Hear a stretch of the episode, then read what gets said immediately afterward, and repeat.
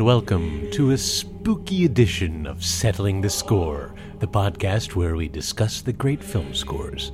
I'm John. And I'm Andy. And we've assembled a list of hundreds of film scores that are considered significant and are assigning them to ourselves by random drawing. For this episode, it was foretold that we would discuss Jerry Goldsmith's score to the 1976 horror film The Omen. The Omen was written by David Seltzer, produced by Harvey Bernhard, and directed by Richard Donner. John, tell us about The Omen. Well, as I feared, The Omen is a scary movie about the son of the devil, the Antichrist, being raised by an unsuspecting couple, only to have their world fall apart. The unsuspecting couple is played by Gregory Peck and Lee Remick. The nanny they hire to care for their son is played by Billie Whitelaw, and a photographer who suspects that something is not as it seems is played by David Warner. Has Gregory Peck been hoodwinked unknowingly into raising the son of the devil as his own son? Are those around him being killed and tormented because of the child's demonic agenda? The answer is yes. Yes, obviously. Obviously, it's the omen. Good enough? Good enough.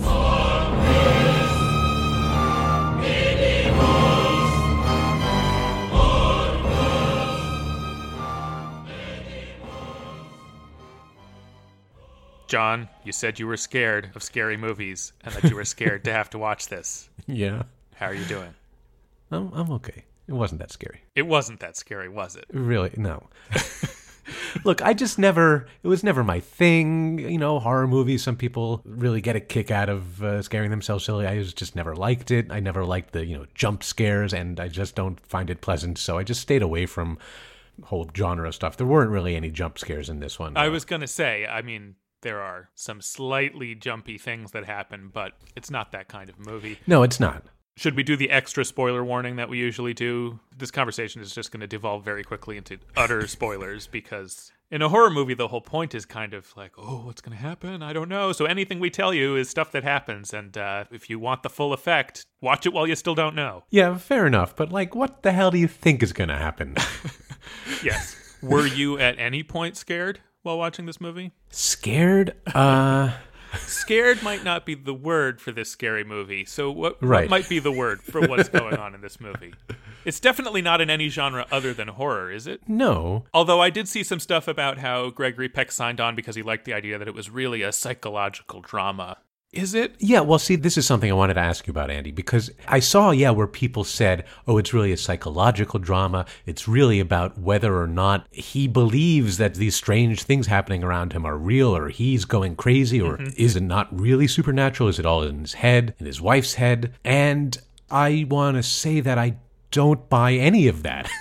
I You don't buy in that there's any ambiguity about it. yeah, I don't buy that there's any ambiguity, and I felt like to whatever extent the movie wanted to pretend at ambiguity, I did not go along with it. I hadn't seen this movie before, but I understood what it was going to do, and I must admit to some surprise at how basic it was in doing it. I mean, this movie is really trying to walk in the footsteps of Rosemary's Baby and The Exorcist. Sure, movies which I have not seen. All right. so I'm going to ask you, what's it? Is it like those movies? Uh, also, what's the music like for those movies? It's like them in the sense that the video would be shelved next to them.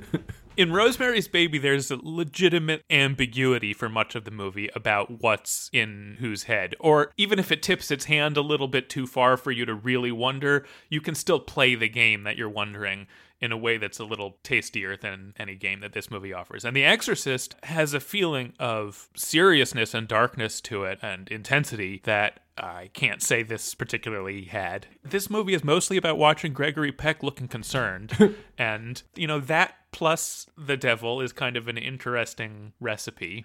Did you want me to mention the scores from those other movies? The main thing in Rosemary's Baby is like a creepy lullaby that, like, oh, the mother's gonna sing this lullaby to the demon child.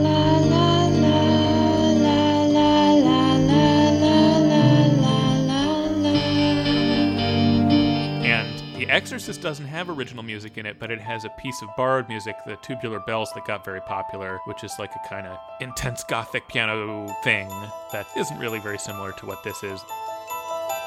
And it's nowhere near as music forward as this. So if this movie is really standing on the shoulders of those movies, but the music from those movies is not really a precursor to this, then I think we have to credit Jerry Goldsmith with really pioneering what I think a horror movie sounds like. Certainly what a religioso horror movie sounds like.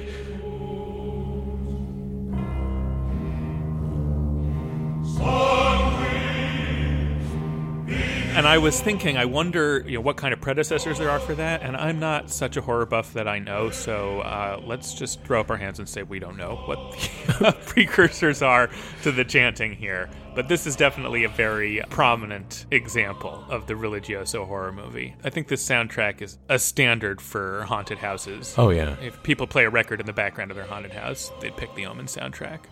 Well, they'd pick some of the Omen soundtrack. That's right. You actually have to make your own mix of it because you can't play the whole album. the whole album, if you just let it play, especially like on shuffle, you might have this wind up playing.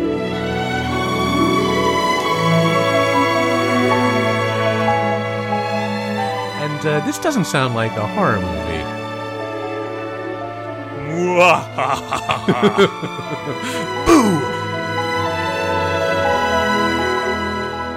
This is the love theme for The Omen. And this is the theme that Goldsmith sets up for the relationship between Gregory Peck and Lee Remick and their idyllic life at home with their son before his true nature starts to show.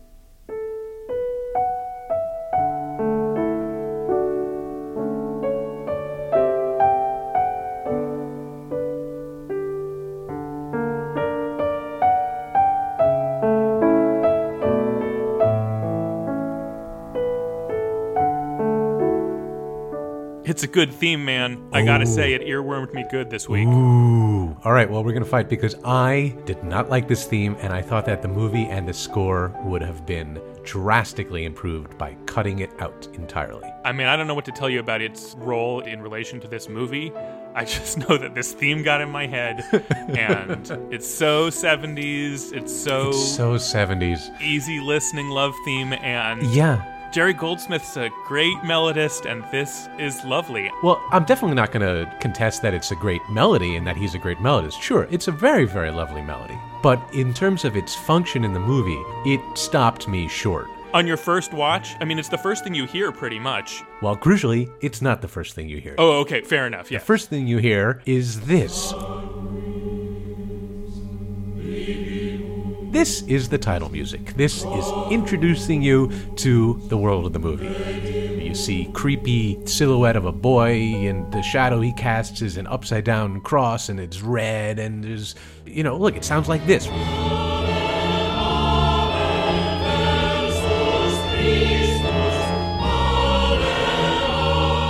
It sounds the creepiest that it can sound. And then, like three minutes later, we hear this playing. And I just went, What are you talking about? Just a second ago, we were hearing this. Get your story straight. What are you trying to tell me this is? That was your first viewing response that it was jolting and confusing to you? Oh, yeah. And then it only got worse because he really doubles down on it. You know, there's this like happy family life montage with just the soupiest, 70ist rendition of it. And I just felt like, boy, this is selling to me hard that they are not horrified yet. This is pre horror. Yes. I just felt like, wh- why are you doing this to me? You already told me that it was going to be horror. I still remember that you played this for me. You want me to forget that you played that? Well, no, I mean, I think exactly the point is that he knows that you remember, you know, and that's the poignancy of it. I think that you're supposed to feel a kind of like, oh, these good things, I hope they never go away. Like, oh, I know they're going to. That's how I feel going into a lot of scary movies. I can savor starting a movie and being like, I know that things really go downhill in this movie. I already know it, but things seem fine now, and that's already scary. How can things this fine? How are things going to go downhill from here? Oh my god, that makes me nervous. I think there, there's an idea that this movie, because it has the esteemed Gregory Peck in it and is going to be about his burden as the parent, that an important aspect of the horror of this movie is going to be that the family unit, what could be more sacred and filled with love and feeling than the family, that this is going to be degraded by the horror and that we should feel as much pain about that as possible. We're going to have to watch him get a phone call that his wife is dead and we're going to have to watch him agonizing about, you know, the climax of the movie is like the binding of Isaac. He has to kill his own son. Oh, the agony of that. And I think that Jerry Goldsmith was putting this beautiful music in juxtaposition with scary music because it's that crossing from a feeling of a safe family feeling to horror that was supposed to be the package that was being delivered. And again, I'm just I'm just saying I think that was the intention. Whether it landed for me, I I don't know. Well, I mean, look, maybe it's just idiosyncratic on my part because I kind of am skeptical of the whole premise of a horror movie. Because you don't want to feel bad? Is that it? Um, I mean, do you? I'm just saying, like, it's reasonable. You know, horror movie is a strange thing. Yeah. Why do people want to see things go terribly, terribly wrong? They do. I guess so. And yeah, I've always just found it unpleasant. So I guess I'm just starting from this place of skepticism of like, all right, yeah, I know you're going to. You're going to ruin these people's lives. Yeah, you're going to, like, why are you bothering to tell me that you're not? Stop lying to me. There was a disconnect for me about what the audience is supposed to know and what the movie thinks it's telling me. I kind of felt like it was that uh, psychology experiment where you show a little kid a box of candy, but then it really has pencils in it. And then you ask them if somebody else came into the room now, would that person think that there's candy in the box or pencils? And up to a certain age, the kid says the new person will think there's pencils in there because that's what the kid has just learned. Only after you pass a certain threshold are you able to ascribe incorrect beliefs to other people and realize, oh no, the new person is going to think that there's Right. candy in the box because it's candy box. Theory of mind. Yeah, that's right. It's a theory of mind experiment. And I've just felt like this movie was on the wrong side of that. Like, you know, why do you think that I need to think that there's candy in the box? You already told me that there were pencils in there. I mean, I think this is somewhat idiosyncratic, although the objection makes a certain sense. I think it's idiosyncratic to someone who doesn't like horror movies because that is part of the offer that life is good and then it goes bad. you know, it's not a tragedy if there's nothing to be lost, and it's not horror if there's no alternative to horror. Well, all right, I guess I understand that. I guess the cheesiness of this particular tune and its treatment wasn't helping. Yeah, well, it was a lot. I mean, it's a lot. Jerry Goldsmith definitely had this tendency to try to find the most romantic take on things. I feel like it's very characteristic of Jerry Goldsmith to try to amplify romantic or loving feelings that are just barely subtext, but he thinks that that's what needs weight. I mean, he certainly does that to beautiful, terrific effect in Chinatown that we've already talked about. Yes, that's right. I mean, a lot of the emotion in that Chinatown score is dug up from deep beneath the actual action. Yeah, that's right. It's not what the dialogue is about, it's not what the screenplay is really about, but he managed to find it and it lifts up the movie to have it put into the music. And I guess I agree with you that the particular silkiness of this theme That's a nicer word than cheesiness. yeah, well, look, I have to say that I didn't love this movie. It's pretty ridiculous. Sure. But I have a natural nostalgic fondness for movies of this era and this sort of tone, which combines all of this comfort and, uh, you know, like everything is sort of warm tones. Everything looks like the 70s. Everyone is seems to be having a nice time and it feels cozy. And then they're like, "Oh, in the world of coziness, everything is terrible and horrible." And that I'm always happy to have that put on a TV in front of me, even if it's not very good. And so to me, those strings playing that melody, you know, this is the kind of stuff we were sort of dinging John Barry for doing all the time. Right. Here he's doing it, and in this combination of elements, I tend to be like, oh, as it should be, there is an excess of warm feeling being poured into this. Of course, someone had to pour it in, of course, there it is. That's how I feel about it. I mean, he takes this love theme and weaves it through so much of the score. Yeah. The priest comes into Gregory Peck's office to warn him about the son of Satan. And after he leaves, and Gregory Peck is ruminating about this, and, you know, he feels guilty because he secretly knows that it's not really his son and it's an adopted son that he never told his wife. There was a switch at the hospital, blah, blah, blah. So, you know, that is represented in the music by this love theme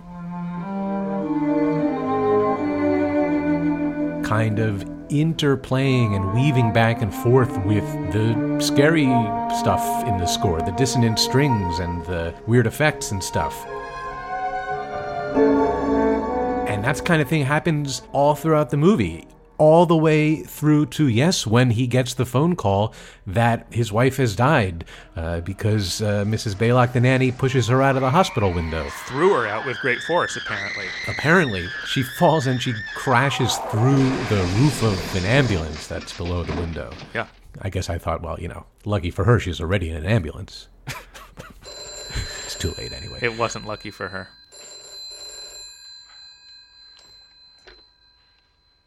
Yes, But yeah, he gets this phone call, yes, this is he. and oh no, and he casts his Gregory Peck eyebrows down, and this love theme comes back, and Kathy.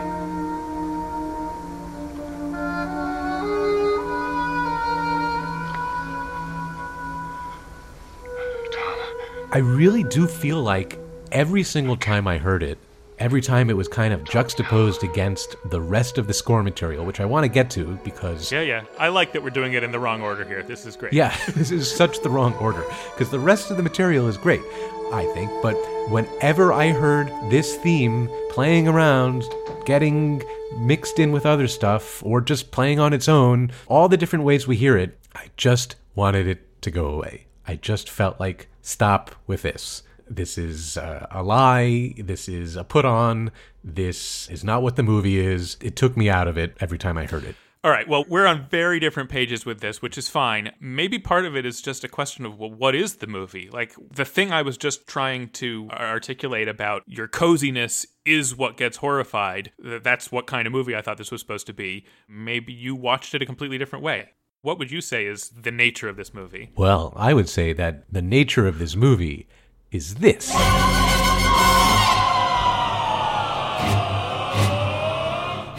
This is it, man. You know, this is the juice. This is what I was here to see and hear. This is what I thought everybody came to this movie for.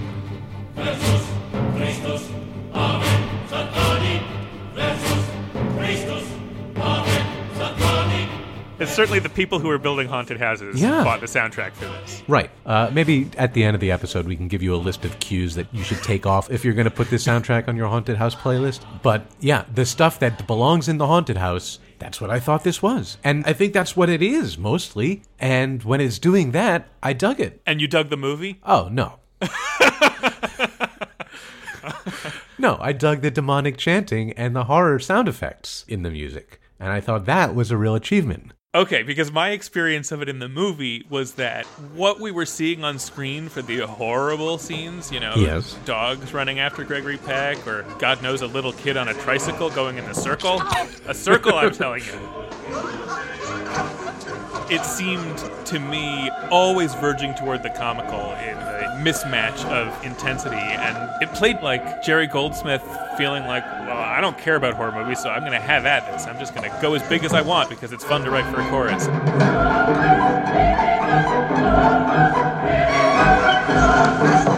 I didn't feel like it was scoring in a satisfying way, and I know that that's probably heresy to people who love these movies. In reading up about this movie, I see that there are people who consider it one of their core horror movies and they can't get enough of it, and I want to show respect to them if they're out in the audience, but I was surprised. It didn't really work for me Yeah. in the way it was supposed to. Well, I mean, yeah, it does sound like we had really different experiences watching this movie because I thought I was here to see some horror stuff, and I knew there was going to be demonic chanting, and I knew there was going to be screechy string effects. Mm-hmm. And yeah, Jerry Goldsmith, he said that he really had a field day, and it was the most freedom he felt writing a score since his score for Planet of the Apes that we also talked about. Yeah. When he also went in this really hard avant garde direction. So he went back to that well to some degree. This isn't 12 tone like Planet of the Apes is, but there's a lot of strange instrumental effects and so much dissonance, dissonance, dissonance.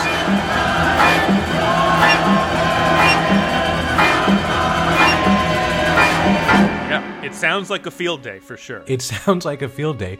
And I guess what you're saying is that to you it came across as self parody. not self parody, but remember in the Planet of the Apes conversation, I said that some of the action music so outclassed the Yeah. actual on screen action that it felt a little like composer time. And I can enjoy that because I like movie scores, but it wasn't really meeting the movie. And here I felt that almost top to bottom. Once the orchestra got pumping, I was like, wow, look at this tacky, you know, cheap. It looks cheap. And it was, in fact, a very cheap movie. Yeah, it does in fact look cheap, yeah. And the budget was low and they had to make some special dispensation to get the money to pay Jerry Goldsmith. I mean, I think that kind of says it all for what the aesthetic effect of this is, is that the budget was expanded so that the music could be better than the movie expected to have. and this movie has better music than it itself expects. Yeah, well, I'll definitely go along with that. But I mean, again, for me, the whole concept is kind of ridiculous on its face. So the fact that there was this ridiculous mismatch between the quality and intensity and fervor and demonic dissonance of the music and the,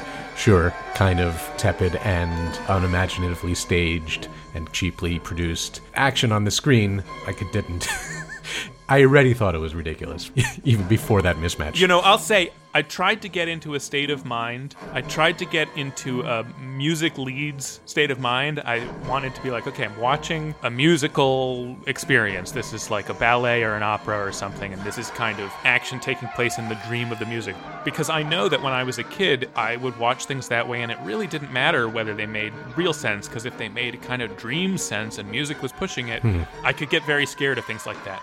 And I couldn't get there. And I don't know if it's because I'm old or because the movie just resists it or what. But I wanted it to be that. I wanted to believe that the reason this is beloved is because it's possible to see it all as, you know, a, a weird dream and Jerry Goldsmith is conducting you through it. But I can't say that I actually felt that. Well, I'm going to posit that part of the problem that prevented you from feeling that is the calculations through the first act of the movie. It starts out with tension and then it wants you to really embrace the idyllic, uh, lovely times, and then uh, stuff gets increasingly troublesome from there. But I just don't think the screenplay does a good job of steering you through that progression. And the score, by being a sidecar on the motorcycle that is taking that not really well laid out road, I think it makes it hard to get invested. But again, we've already hammered this into the ground. Probably. But the scary movie that you think is coherent in itself, it's just a movie about. I never said it was coherent. I said it was, uh, I mean, you know, devil a stuff. type of movie. Yeah. Uh, yeah, devil stuff, evil stuff. evil stuff. Right. That's all I thought there was going to be. And there was. There definitely was evil stuff. But in your mind, just seeing some evil stuff happen is its own reward, and that can be a whole movie. Well, in my mind, I have to sort of uh, squint and apply my theory of mind and say that there are some people in the world for whom that is their own reward. Ah. and I guess this is what they want to see. People who prefer pencils to candy. Exactly right.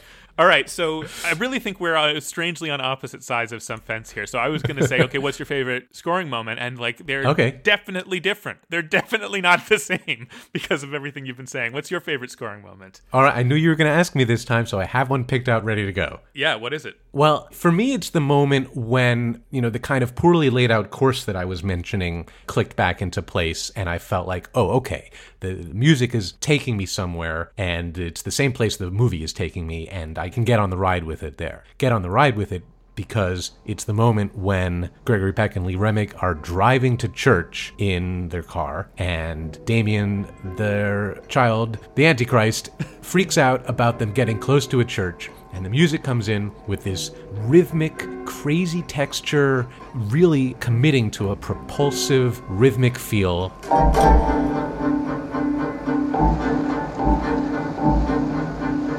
This was the first moment where I felt like, oh, something supernatural is going on here. There's some real significance to the Antichrist cannot be exposed to the um, to the Christ Christ, The Pro Christ. the pro, excuse me, the pro Christ. Yes, uh, and if they meet, they'll annihilate each other. This grinding, inexorable energy. Robert, Something wrong? he seems. I don't know, he just seems scared to death. Is he ill? You know, it's making an assertive statement about what's happening on the screen that's not otherwise in the picture. But in this case, like I said, for the first time, it clicked for me. Oh yeah, sure, he's the Antichrist. You know, something really is about to go down here. This made sense to me. And you know where that rhythmic thing comes from. Yeah. Goldsmith said in an interview that Richard Donner, you know, it's 1975 that they're making this movie. Richard Donner had just seen Jaws, and he said, I really liked how that simple rhythmic thing in Jaws propelled the movie forward, and that Right. a horror movie had this motor pushing it, and we should do that. This is Jerry Goldsmith's version of that. Yeah, and of course, you know, the motivating force and the thing that's getting propelled in this movie doesn't have nearly the effectiveness or purity or just like screenwriting chops of what it is in Jaws in the way that Williams is able to hook into it. But I think for this moment, Goldsmith does accomplish something of that sort of an effect, and I, I really enjoyed it. Well, to compare it directly, I feel like Donner's takeaway from Jaws that, you know, the movie benefits from propulsion mm-hmm. is a superficial understanding of what that music was doing. It relates to a shark and what kind of threat a shark poses in a direct way, where this movie, yeah, probably just needs something to propel it along. But that propulsive quality doesn't relate to the Antichrist, at least not for me. I mean, you're saying this moment really worked for you, and this is really a case of us being on opposite sides of this fence because this was a moment where I was like, it's a little kid. I can see that it's a little child actor in a car. Yeah, who's not really child acting very well, I gotta say. He doesn't do anything. He throws a little tantrum that looks exactly like a little kid throwing a tantrum. Right. Not worse.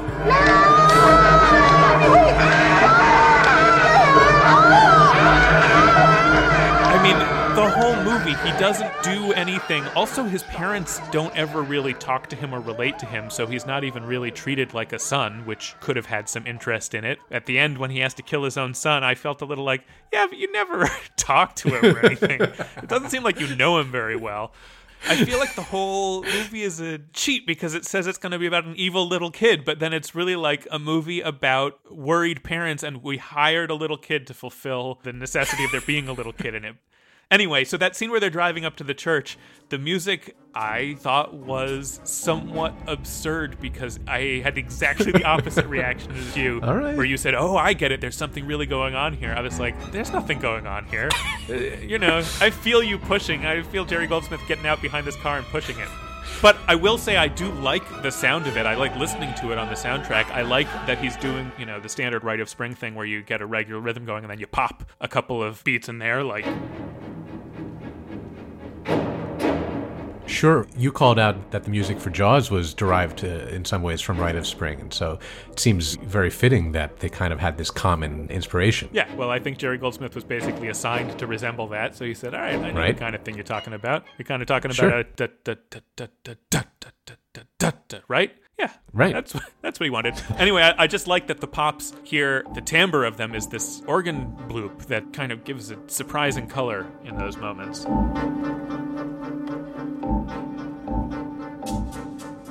But as far as scoring the movie, that stuff didn't land for me. So my okay, moment yeah. What's your moment? is the exact opposite. oh, good. I liked the scene when Lee Remick has been injured, but she's not dead yet, and she's in the hospital. Gregory Peck comes to comfort her, and she whispers, Don't let him kill me. About her own son, how horrifying that is. And we hear a sting for the horror of that, you know, that it's come to this, that she's afraid of her own demon son killing her. And the sting is this suddenly flutter tongue in the flutes. Don't let him kill me. Don't let him kill me. And that actually spooked me. I was like, ooh, yeah, this is bad. You know, it's like a shiver of horror, and it felt like, oh, I shivered at the right moment, and it was this cool sound. Jerry Goldsmith is great at making cool sounds. And then the cue from there proceeds to be this sinking feeling.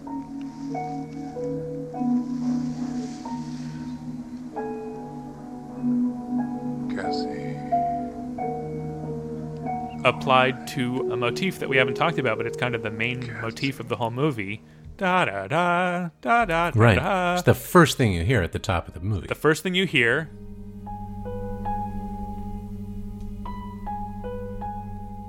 And then you hear it again during the main title, during this chant, as a kind of creepy, violent string figure. The violins are doing it.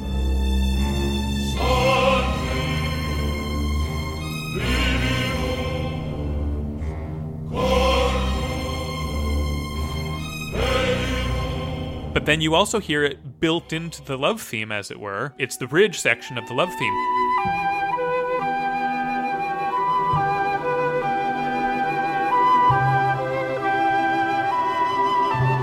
It crosses, it touches everything in the movie. Yeah, see, this is why I thought that the A section of the love theme could just be snipped out because I think that this motif is getting the job done. This motif, yeah, he plays it on a high piano some of the time. It has a kind of music boxy effect, and when it's played in this mode, it seems to stand for their home life and the ironically undercut simple pleasures of things. There you go. Yeah, so I thought this is doing that, but the ba dee dee dee.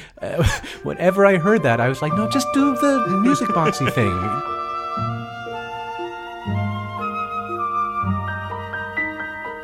That- That's fine, because that, yeah, like you said, it goes back and forth. It communicates with both sides, with the good and the bad.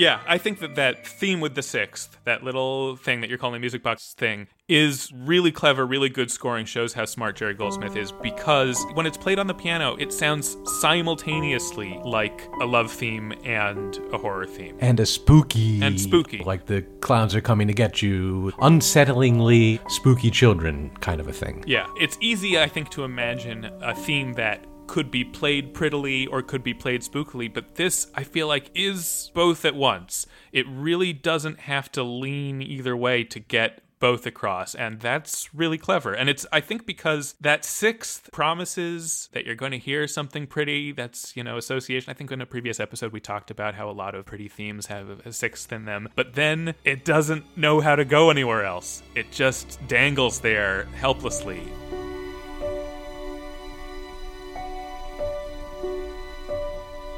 there's something wrong with it because it just hangs out on the same stick. Da da da da da da da. Oh, it starts to sound stunted or yeah, helpless is the hmm. feeling. So I really like that, and I like when it showed up in the hospital room when you hear it starting to face the fact that things are not going to work out for this family. They are not going well, and I I like that. It worked for me. Well, I don't dislike that cue. I think that's good, and I agree with your reasons for saying why it's good, but it's strange to me that you would pick that out as your favorite cue in this movie. Because it was the moment when I was watching the movie when I felt that the music clued me in to a feeling that would have been a very quiet feeling without it, but now was all around me. All right. During that scene was one of the only times when I felt like this proposal of, hey, we'll get Gregory Peck to be in a horror movie. And that will have its own meaning. In that scene, I felt like I had a glimpse of that meaning. It didn't seem like an aspiration. It seemed like the actual movie I was watching during that scene. Okay. And to you, I also say, Oh, okay. All right, good. Well, you know, look, speaking of going through the music in this movie in the wrong order, let's really dive Talk into Talk about the damn chant. talk yeah. about the damn the damn and the, the chant. Yes. So we should say what these Latin words that they're chanting are. That Jerry Goldsmith went to his buddy, a Latin scholar, and said, you know, what would be in a Latin black mass? Like make up some satanic ritual thing, and they came up with sanguis bibimus corpus edimus. Drink the blood, eat the body.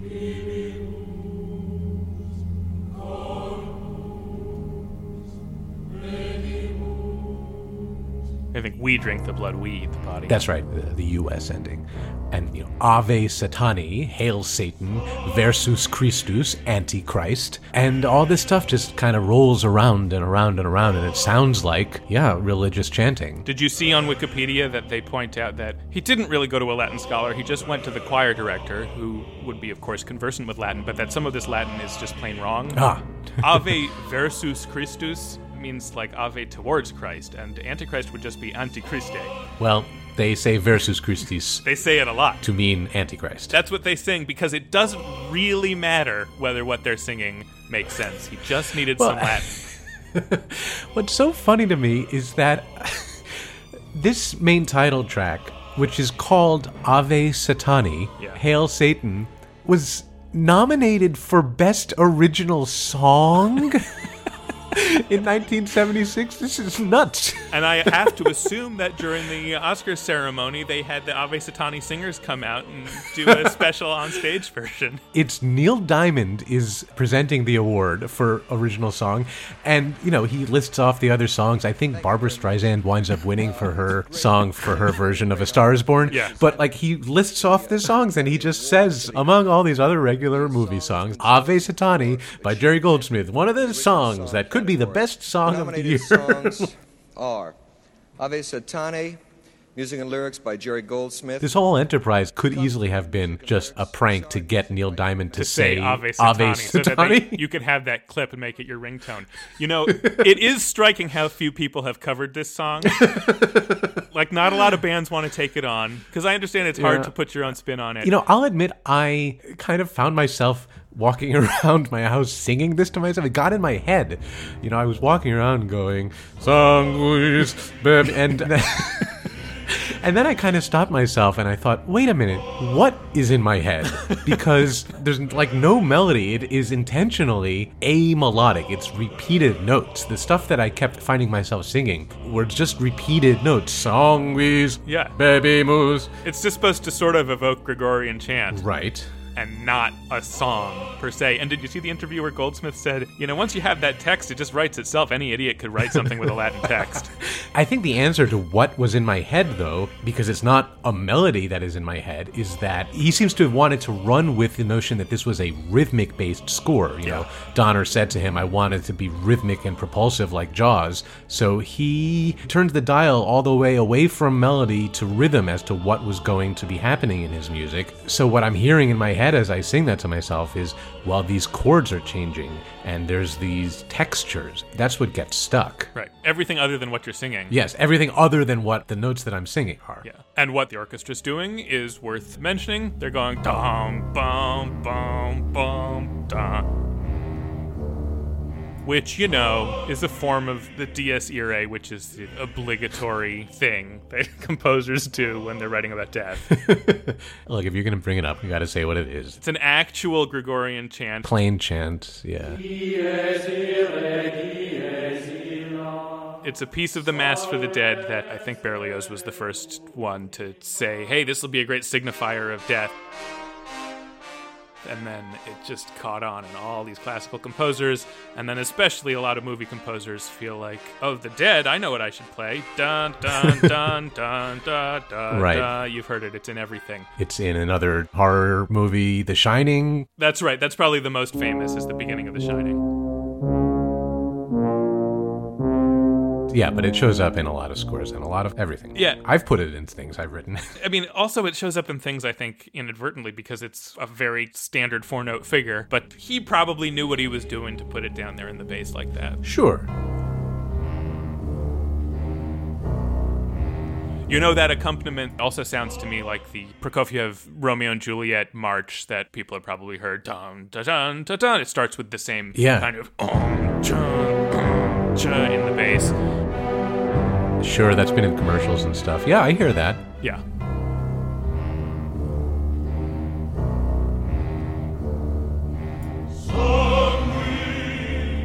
And as for the singing, I know I said we don't know what the precursors are, and in terms of horror movies, I really don't. But here's two loose data points just for the style.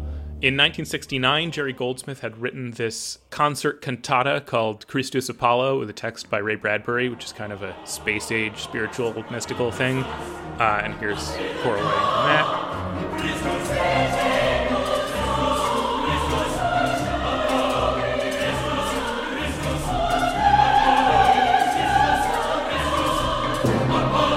And then the previous year, a major film score of 1968 won the Best Score Oscar was John Barry's score for The Lion in Winter, which is a medieval story with no horror, but uh, here's what he wrote for that.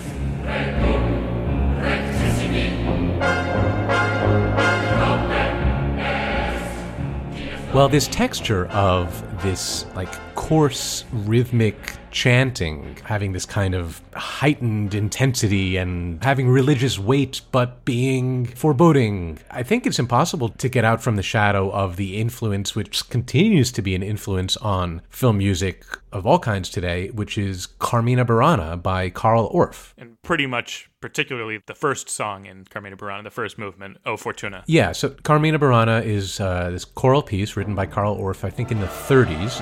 It's based on some medieval Latin texts that he found. Well, actually, they're not all in Latin, some of them are in versions of German. And yeah, the really, really famous one is the first movement in it called O Fortuna.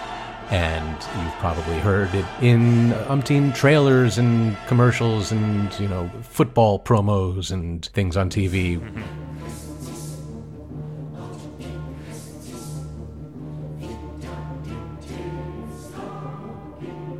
This is just everywhere.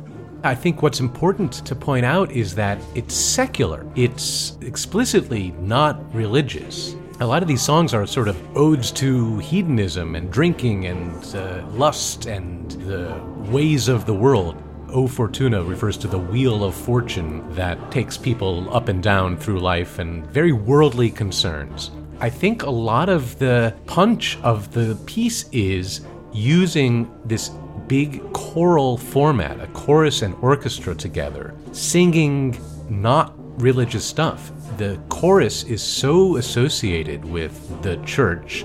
There's just something a little transgressive to kind of use it for explicitly unchurchy things. There definitely is a flavor of ritual. Yeah. There's something like a rite about mm-hmm. the way Carmina Burana is presented, and that's relevant here. Yeah, it makes you think of a cultish kind of a setting. People are getting together, they're sort of exercising their religious muscle. But it's not religious, and that, you know, it feels there's just a little bit of friction there that is, I think, an intended part of the art. You know, I do wonder sometimes whether the original audience for Carmina Burana, whether it sounded that way to them, or whether that's something we've been trained to hear. Because I was thinking as we listened to Ave Satani that there isn't actually a lot of religious music that would have any such rhythm as this. Oh, yeah. It isn't really modeled on actual church music. No, I think you're right. It's taking the performing forces associated with religious ritual and twisting them to do things that they would never do in a religious ritual. Ave Satani sort of goes a step further, makes it actually demonic, but I think it's kind of an evolution of the same perversion, if you will. I think an important influence in turn on Carmina Burana that was written, what was it, like 10, 15 years earlier or something by Stravinsky is this ballet that he wrote called Les Noces, which is about a peasant wedding festival. And this is really stuff you would never hear voices do in a religious setting, but you can hear in its hard rhythm and unexpected, jangly presentation of syllables. I think you can really hear both Carmina Burana and The Omen taking dissent from this. You know, while we're listening to this, would be a great time to mention our sponsor. Good point, Andy. While we're listening to this, boy, you might want to know what kind of things Stravinsky is doing to bring off this very unusual sound. Yeah, this has a famously eccentric instrumentation. He actually did it several times. There's a bunch of different versions of it, and this final version with these pianos is like a one of a kind orchestra that he came up with. And I am very conveniently and easily looking at this one of a kind orchestration because I am looking it up in Encoda, the streaming subscription app for sheet music. Encoda is a subscription service like Spotify or Netflix that gives you access to an enormous library of sheet music in the preferred editions from a long list of prominent publishers. You have immediate access to millions of pages. nkoda makes it easy for you to call up all kinds of sheet music and study it, practice, play, perform it. You can mark it up right there in the app and do whatever you need to do with it without having to worry about tracking down hard to find print editions. It's all right there on any of your favorite devices. So go to your app store and download nkoda. That's N K O D A. Sign up for their free trial and get access to the whole library, including Les Noces in multiple versions, which uh, we should get back to talking about. Sure. Thanks, nkoda. So this actually is just occurring to me that this kind of is going to come full circle. Stravinsky wrote this piece Les Noces because he had a fascination with, you know, ritual traditions, deep traditions having this kind of statue-like formal quality to it. And this links us all the way back to the Rite of Spring that we were talking about, which is, you know, a pagan rite. Yeah. Stravinsky's famous piece with the dut dut dut dut dut dut was supposed to represent ritual but not traditional religious ritual, some kind of sort of fantasy past that stands outside any kind of real cultural context, just the forms and the feeling of that. It's supposed to inspire kind of horror and wonder at its foreignness but its ritual quality. And that indeed is what Jerry Goldsmith is doing with the Ave Satani. He is suggesting some kind of fantastical imaginary culture that has some fantastical imaginary ritual that we're listening to. That doesn't exist. Oh no, Andy. I mean, this was what's really striking to me about this score is that it is implying that there is somewhere a whole congregation of Satanists who will be chanting at full force on like a big day. This is a major holiday when that kid is going around on his tricycle in a circle. They have a whole mass that they do about that.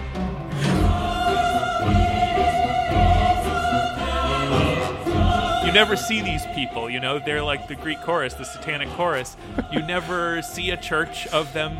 Actually, you do see some priests who turned to Satanism and it came back to bite them, or, you know, they're trying to get out of it now, but they're just some pathetic priests. They couldn't sing this music. this community doesn't exist, and yet he brings that feeling of a whole culture to bear on the movie, which I thought was an interesting way of trying to give weight and depth to these things that are just silly little actions on screen otherwise. But I never totally believed that this was coming from anywhere. You know what I'm saying? Well, I think the answer is that it It's a silly question. is that these voices are being used not quite as literal voices, but really just as musical instruments. You know, it's kind of fudging it because in this case, the musical instruments are pronouncing words that have meaning, kind of. Yeah. But Jerry Goldsmith is very, very interested in the musical instrument that the human voice is and all kinds of things that you can do with it. I mean, in the past couple of Jerry Goldsmith episodes, we've had, you know, little segments that have been menageries of weird things he does with instruments that you're not really supposed to do to get funny sounds out of them. And he's up to his old tricks again here. yeah, what do you got? Oh, well, you know, starting out with the voices, in some places he asks the singers to whisper the words sanguis bibimus corpus edimus in independent rhythms of each other, whatever rhythms they want, freely. Kind of leaving it somewhat to chance exactly what it's going to sound like. Yeah, on the DVD documentary, Richard Donner says that when they were recording this stuff, he thought, oh, that's so, so good. And he actually insisted that they record some extra so that he could lay it in for the sound of the breathing of the dog when the dog walks by, which is a pretty cool effect.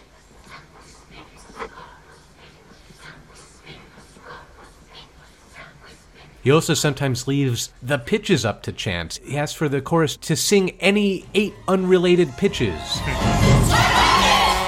this kind of somewhat chance based scoring where you leave it up to the individual performances is sometimes called aleatoric writing in music. Mm-hmm. He does that with the singers. He also does that with the rest of the orchestra. He asks the strings sometimes to play any pitch. He'll often ask for highest note possible, mm-hmm. which weirdly on some instruments is not exactly defined what the highest note possible is. Like on a piano, it's just the highest note that there is on the keyboard. But on a string, you know, you make the notes higher by moving your finger closer and closer to the bridge. The closer you get, the shorter the distance between the notes gets. So if you like really screech your finger all the way up there, it's kind of hard to say exactly what note you're playing.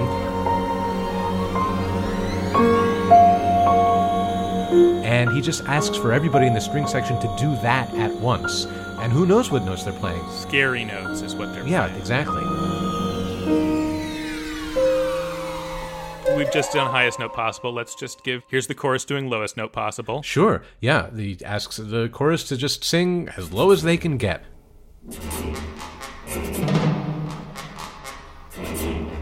Uh, he has them put their hands over their mouth and take them off again, back and forth really fast.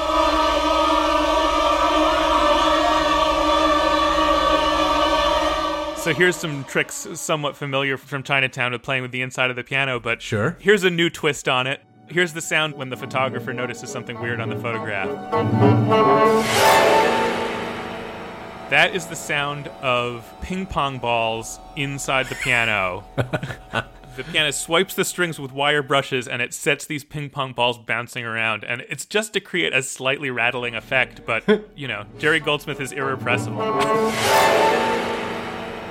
Yeah, he also asks for some kind of random notes out of the piano, too. Oh, sure. The pianist is uh, instructed to play a cluster with your forearm. Also, the wind instruments. He sometimes asks for all of the wind instruments to click the keys of their instrument freely, independently of each other, without blowing through it, just to hear the clicking sounds that you can make, you know, with this mechanical object.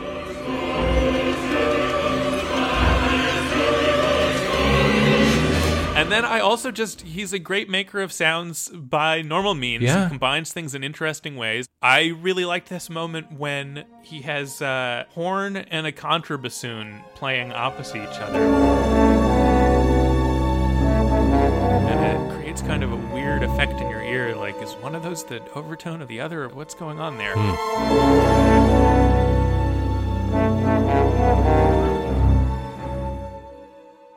John, do you know what the connection with our previous movie is here? You know, with the one degree? Yes, I do. You do. I do indeed. I was going to spring this on you, yeah. The nanny, the short lived one who yells, It's all for you to Damien at his birthday party, and then jumps off the building, hanging herself, is Holly Palance, Jack Palance's daughter. That's right. How about that? How about that? She kind of looks like him. You can see it. Yeah, you can see it. She doesn't look too much like him for her own good. No, no, no. but, you know, the way her cheeks go. Okay, so John, in this movie, one of the big shockers, the most transgressive thing in the screenplay is that when they open up the grave of his mother, Yeah. his mother is. His mother was a ja! what did you think he was going to say? What is it that you're trying to say? His mother was a I mean, I assumed he was going to say his mother was a prostitute or something. Like, what's a supposedly horrifying thing that a priest would yell about? Then it sounds like maybe he's saying his mother was a janitor. then when they open up the grave, there's a dog skeleton there. And I, Yeah. watching this, thought, oh, I see, the mother isn't really buried here. They put a dog in instead. And, you know, like, I guess that's Yeah. sacrilegious. And then only in reading up later was it like, yes, so he was born of the devil and a jackal. And I was like, that was his mother? Yeah, his mother was a jackal. Was that your takeaway from that moment? No, I think I'm with you. I think the first time I watched it, I thought it's just a placeholder body. Right, exactly. It's like these aren't where the real bodies were buried. That's the kind of thing Right. that might happen in such a movie. Yeah, Because it's not a good idea. that's just what Satan thinks is how you make a kid. He never went to health class. Satan didn't? Yeah. The screenwriter didn't? and Jerry Goldsmith, you know, God bless him, tries to get across that this is truly horrifying when you see the dog skeleton. But I didn't pick up what he was saying. But listen to what the chorus is doing there.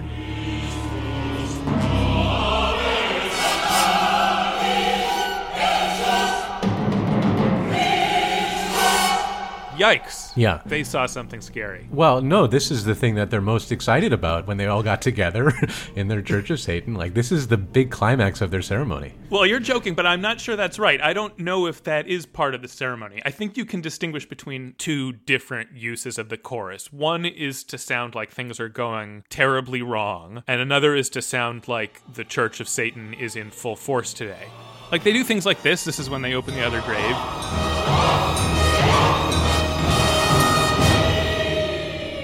It's sort of a shock effect. But then later in the scene, when Gregory Peck is running from the dogs, they've got some really exciting church music.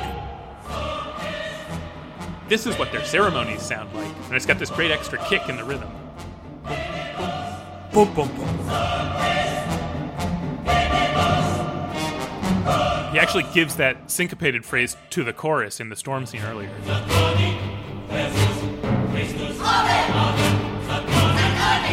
I like that. I love when he has the women in the choir sing unpitched. When they shout, yeah. Yeah, when they just shout.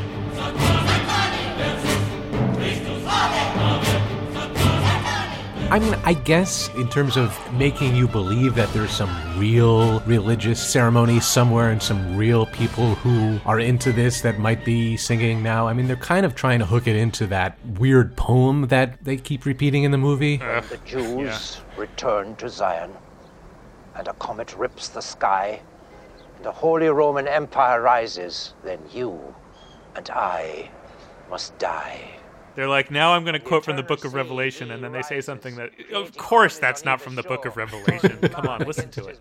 It's not even from the book of Revelations, plural, Which they keep saying. which they keep saying in the movie, Book of Revelations predicted it all. and, you know, they're all going to get ruled incorrect on Jeopardy for that.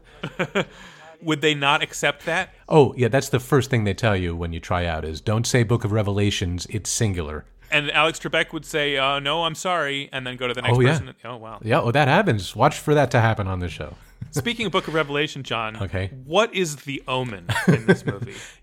Yeah, I think I read that it doesn't really mean anything, or that, that I think ultimately it kind of is supposed to refer to the sign of the three sixes. That is the omen that uh, you know certain people are birthmarked with, or something. right. What did you think it meant? It's just a word that sounds like it might be a horror movie. That's what it is. Yeah, they could have called the movie. Uh, The Foreboding. ooh, That would be good, right? that does sound like a good movie. Yeah. Did we talk about the thing I was thinking of as the Bartok thing that he does for spooky atmosphere in a lot of the scenes having to do with the adoption and the priest and the baby swap? Da da da da da. These creepy strings. Oh yeah, I like that thing. I like that thing. It's a real good job. I just wanted to give it some airtime here. this particular kind of wriggling around chromatically.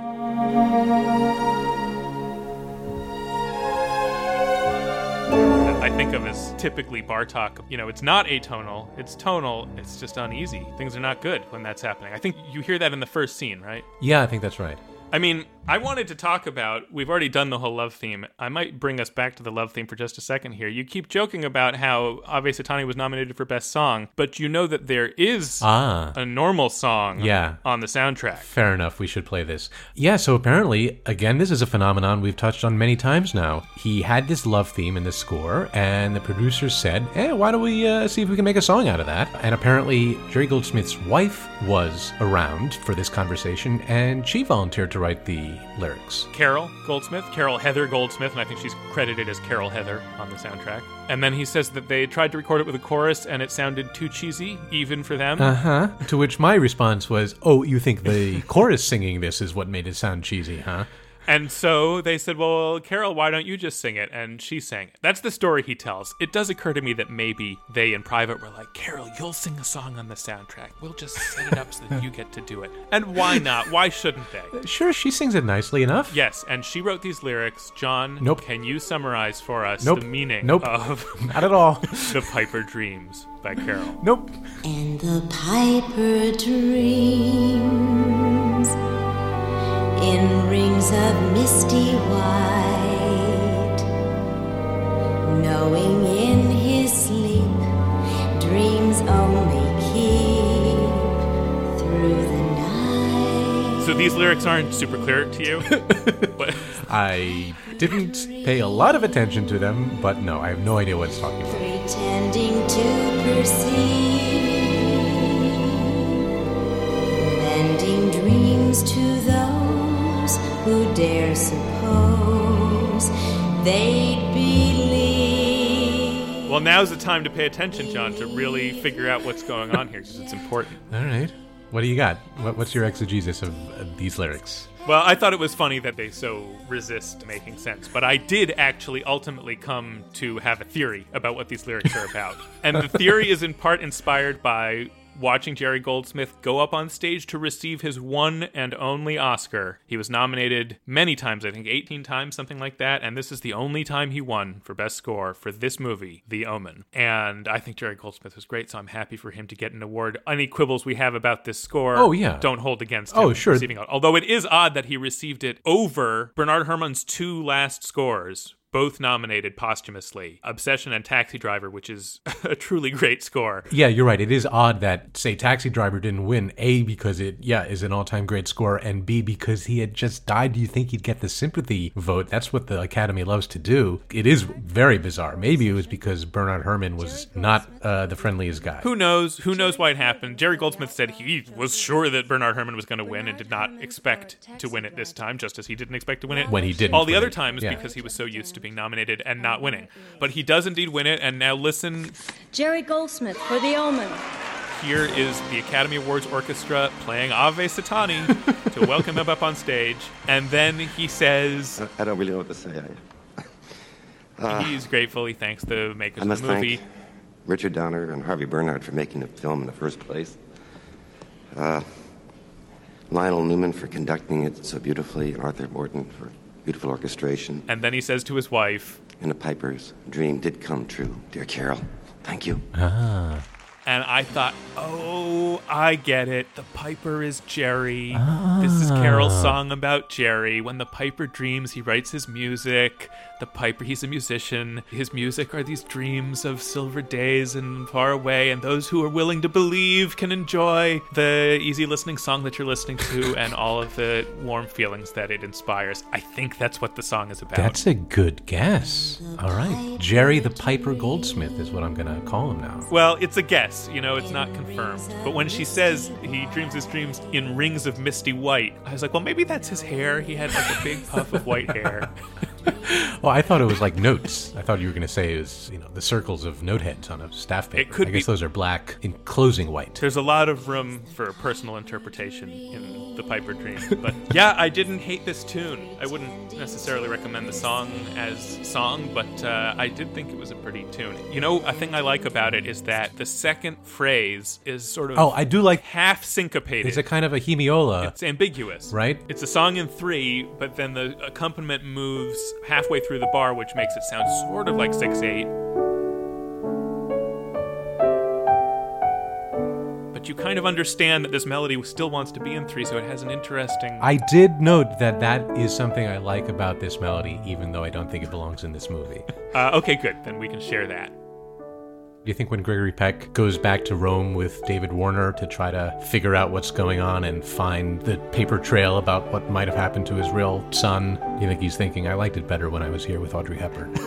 no, in that movie, he's palling around Rome with a photographer too, so it must have seemed like old times for him. Yeah, I can see there's a lot of commonalities there. Did you see that Gregory Peck, you know, just a couple months before they were shooting this, his son committed suicide and then he had to make this schlocky ass movie about killing your own son? I did see that. It's very, very sad. I thought I saw somewhere where he actually was eager to do it because he thought he could process his grief to some degree through it. Yeah, I have a lot of respect for actors because their job is to take things seriously and put their hearts into it, and the real ones really do. Yeah. And, you know, I can joke about how schlocky the movie is, but yeah, it was a real experience that, yes, he might have done some actual processing of this true grief, which is strange to think about while you're watching a movie, you know, in which a guy gets beheaded by a sheet of glass. It's strange. It's strange. And people are so into that beheading, oh, one of the all time gore deaths, but it looks ridiculous. His head looks like it doesn't weigh anything, and it's just resting on top of his body like a volleyball. I read that David Warner was uh, chuffed that he got to keep his fake beheaded head. And did you see that Jerry Goldsmith says he's never watched that and he doesn't like scary movies and he refuses to look at such things? Jerry Goldsmith doesn't like scary movies, you say? That's right. well, I wonder if that explains why. Why he spent so much of this movie not writing scary movie music? Yeah, why he spent so much of this movie really trying to convince you, no, you're not watching a scary movie. What? What are you talking about, scary movie? I just yet again will fight that that is not a way of describing what he's doing. He's not trying to convince you that you're watching another kind of movie. He's trying to tell you that the reason a scary movie has value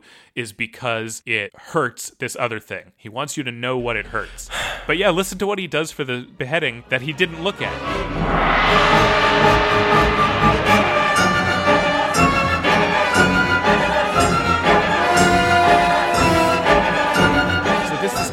His own imagination some horrible thing. He is not responding to what's on screen. And indeed, I wonder if he was responding to what's on screen for much of the movie. Uh-huh. I guess I'll lead into my closing statement here. okay, good. We've said in previous conversations that a movie score is kind of giving you access to a more general, more archetypal, a more mythic version or level of this story. I feel like if I listen to this soundtrack and imagine the tale of the omen that it is the soundtrack to, I can get excited about it because listen to all this exciting sound and listen to the suggestion of spaces and forces and action and tension and all these things. I think if you can get into the frame of mind where that imagined movie is the real movie that you're watching and the visuals are kind of uh, along for the ride, they're secondary. They just happen to be these visuals. That's not what's important. What you're really watching is this mythic imaginary horror movie. I think people could probably have a strong experience with this movie, and apparently some people did. The movie, as I imagined it before I watched it, and will continue to imagine it after having watched it, I like. I like that movie. You like the imaginary movie. I like the imaginary version of The Omen that is more idealized, more on point, more in keeping with what this music gets excited about. Because Jerry Goldsmith is clearly getting excited about composing at various points in this score. Oh, sure. If I just imagine something that deserves that, it's a really good movie score. Because unfortunately, you can't say, well, let's just think of it as concert music because it really doesn't work as just concert music. It's too repetitive. It's too much about effect. There's not really a formal through line there. It has to be movie music Mhm. for an imagined movie. Actually, while I'm talking about this, so Jerry Goldsmith wrote both of the sequels. Interestingly, in the second one, it's like he restricted himself to not using the same music. He wanted to write new music, and it ends up sounding like someone else doing a copycat score. It's like he copycatted himself. This is his main title to Damien Omen 2.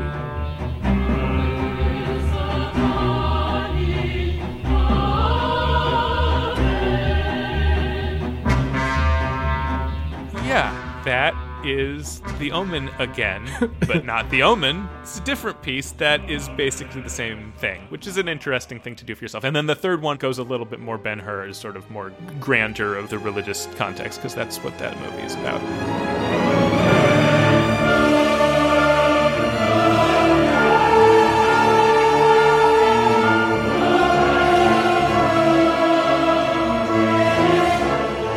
Anyway, I enjoyed imagining this movie. I was a little bit surprised at how little the movie wanted to help me with that, but I can't be stopped. I'm going to keep imagining it and enjoying the album. Well, I certainly enjoy the album too. And yeah, I didn't love this movie. I didn't think it really hung together. And I think you've identified a really insightful reason that it doesn't hang together and work, and that the score meshing with the movie isn't the kind of transcendent combination that we've praised on the show before. Because yeah, the imaginary movie that the score is talking about is not the movie. When it's a great movie and a great score, the movie knows about the imaginary movie behind it. The movie is intentionally deploying that as part of its storytelling toolkit. You know, Star Wars, the whole point is to convince you that this is a myth that you already know the story to and the score is right there with you, making the existence of this world feel totally obvious and natural. And you can apply the same kind of analysis to so many of the other great scores that we've talked about. That the underlying myth of things, what the score is making you think about and feel, is something that the movie had intentionality about. That's when it's great. So I agree, that's not happening here. Yeah, you can tell that the people who made this movie had no idea the music was going to sound like this. Yeah, yeah. You can feel that. They did not know that the Church of Satan was going to be chanting up a storm. The movie is taken aback by it. And that's why it feels like Jerry Goldsmith having a field day. Like he was handed this low budget thing and was like, stand back, everybody. I've got some ideas. Yeah.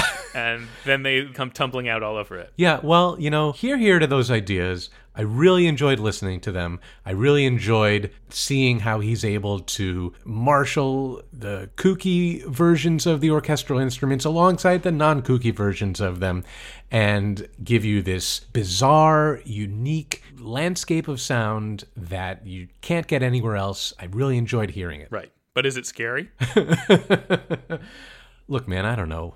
Th- what these days? What does it even mean to be scary anymore? I mean, this is such a dated way of being scary. Yeah. No one would ever, ever do this, right? Right. That's probably another reason why I wasn't really scared by it. Because it's out of style. It's many decades out of style. Right. If I had watched this as a kid, I would have been scared. I was right to not watch this and movies like it when I was a kid. Oh yeah, me too. I wouldn't have been able to handle this as a kid because I couldn't handle anything. Sure, I'm a stupid little kid. Like the stupid little kid in the movie. like the stupid little kid in the movie. Full circle, Andy. All right, what is next? Let's take a look in the bucket. All right, the choir's chanting. Oh boy, The balls are rolling. there they go. Here goes the balls. All right, let's just get it over with. Like ping pong balls inside of a piano. I'm gonna reach in and I'm gonna take out the ball and look, Uh, and it says, "Aha, Spartacus by Alex North." ooh, I'm Spartacus. Uh, no, John, I am Spartacus. Wow. Well, uh, we'll have to get to the bottom of this. Uh, that's cool. I think that'll be fun to do. We've only done the one Alex North score. Yeah, and he had a lot more range than just that. And yeah, as I recall from a long, long time ago, this is an interesting score. It should make for an interesting conversation. Yeah, I think so. I think we're going to wind up talking about a love theme for that one too. Yeah, this is a classic example of the movies must have a love theme. And so we'll talk about it. Uh, all right, and so we shall. And that'll be uh, a change of pace. I always like when the pace changes. Sure. Who who needs this pace? It's not Halloween anymore. No. It's Spartacus time. Well, listen, thanks for coming with us on our special Halloween episode. I hope you got some spooky chills out of it. the specialness of it was mostly contained in our saying Halloween like that instead of just normally. Eh? Eh? Eh? Pretty spooky, huh? Pretty special. I hope you savored it. Hope you saved some of that candy. Hey, Andy, you know what? This is actually uh, the end of an era here because you know what we can't say anymore? What? No, I don't know what we can't say anymore. Uh, we can't ask our listeners to go and write us a review on iTunes because there is no more iTunes. Apple got rid of it in the latest uh, OS update. Uh, what is there now? they split it up into uh, different programs for music and podcast and TV and stuff. So now it's just your podcast app. It doesn't have quite the ring to it, but What is the store called? it's probably just the store. I don't know. Go into whatever you do with your podcast and write us a review. It helps us out, helps put the show in front of new listeners. And or get in touch with us on Twitter at at Score Settlers. Yeah, uh, give us things to throw into the bucket. Uh, we've thrown a bunch of them in there. Yeah, that's right. Suggest movies. You know, this hasn't been a very spooky, spooky episode, but we can make it spooky right now. John, come over here. Look at this. Look in here. Ooh, that is spooky. It is spooky. Wait, step a little closer. What? What? And What?